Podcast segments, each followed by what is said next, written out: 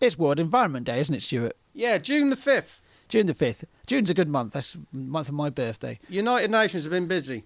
This is another UN day, so we've been marking international days this year, and this is specifically an international day.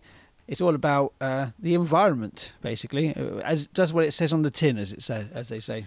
So, um, d- d- does it rule anything out, um, or does it encompass everything to do with the environment, like travel, pollution, sustainability, nature? What, what's its remit? Oh, it's talking about the you know how we've been exploiting and destroying our planet's ecosystems. Every th- three seconds, the world loses enough forest to cover a football pitch.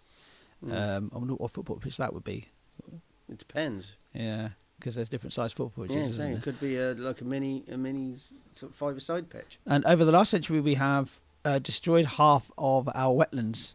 As much as 50% of our coral reefs have already been lost, and up to 90% of coral reefs could be lost by 2050, even if global warming is limited to an increase of 1.5 degrees centigrade.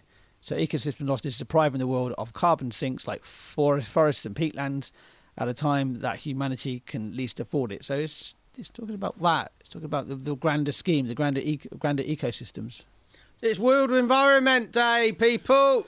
Yeah, what are you, what are you going to do for the environment today? Have a think about that.